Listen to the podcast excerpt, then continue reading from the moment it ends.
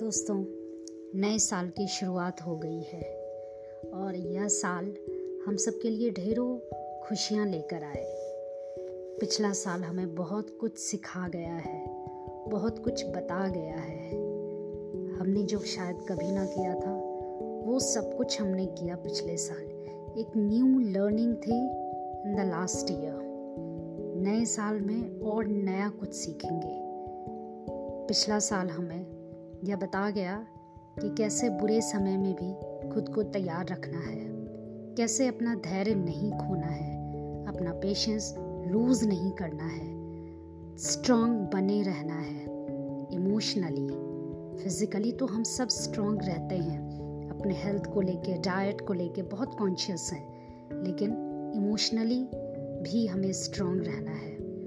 पिछला साल हमें बहुत कुछ सिखा गया। कि रिश्तों की अहमियत कितनी ज़रूरी है। अपने फैमिली मेंबर्स को हम कितना टाइम दे रहे हैं, ये बहुत कुछ सिखा गया। कम रिसोर्स में, संसाधन में हम कैसे रह सकते हैं, ये भी हमें सिखा गया। बहुत सारी चीज़ें लास्ट ईयर हमें सिखा के गया है। जो हमने सीखा है, जो वैल्यूज़ हमारी हमने सीखी हैं, वो सब हम इस नए साल में अप्लाई करें और नए साल में उन्हीं वैल्यूज़ को और उस पर काम करें, उसको और मज़बूत बनाएँ। यही मेरी शुभकामनाएँ हैं आप सभी लोगों के लिए। वॉइस वाइब्स की तरफ़ से आप सभी को ढेरों ढेरों शुभकामनाएँ।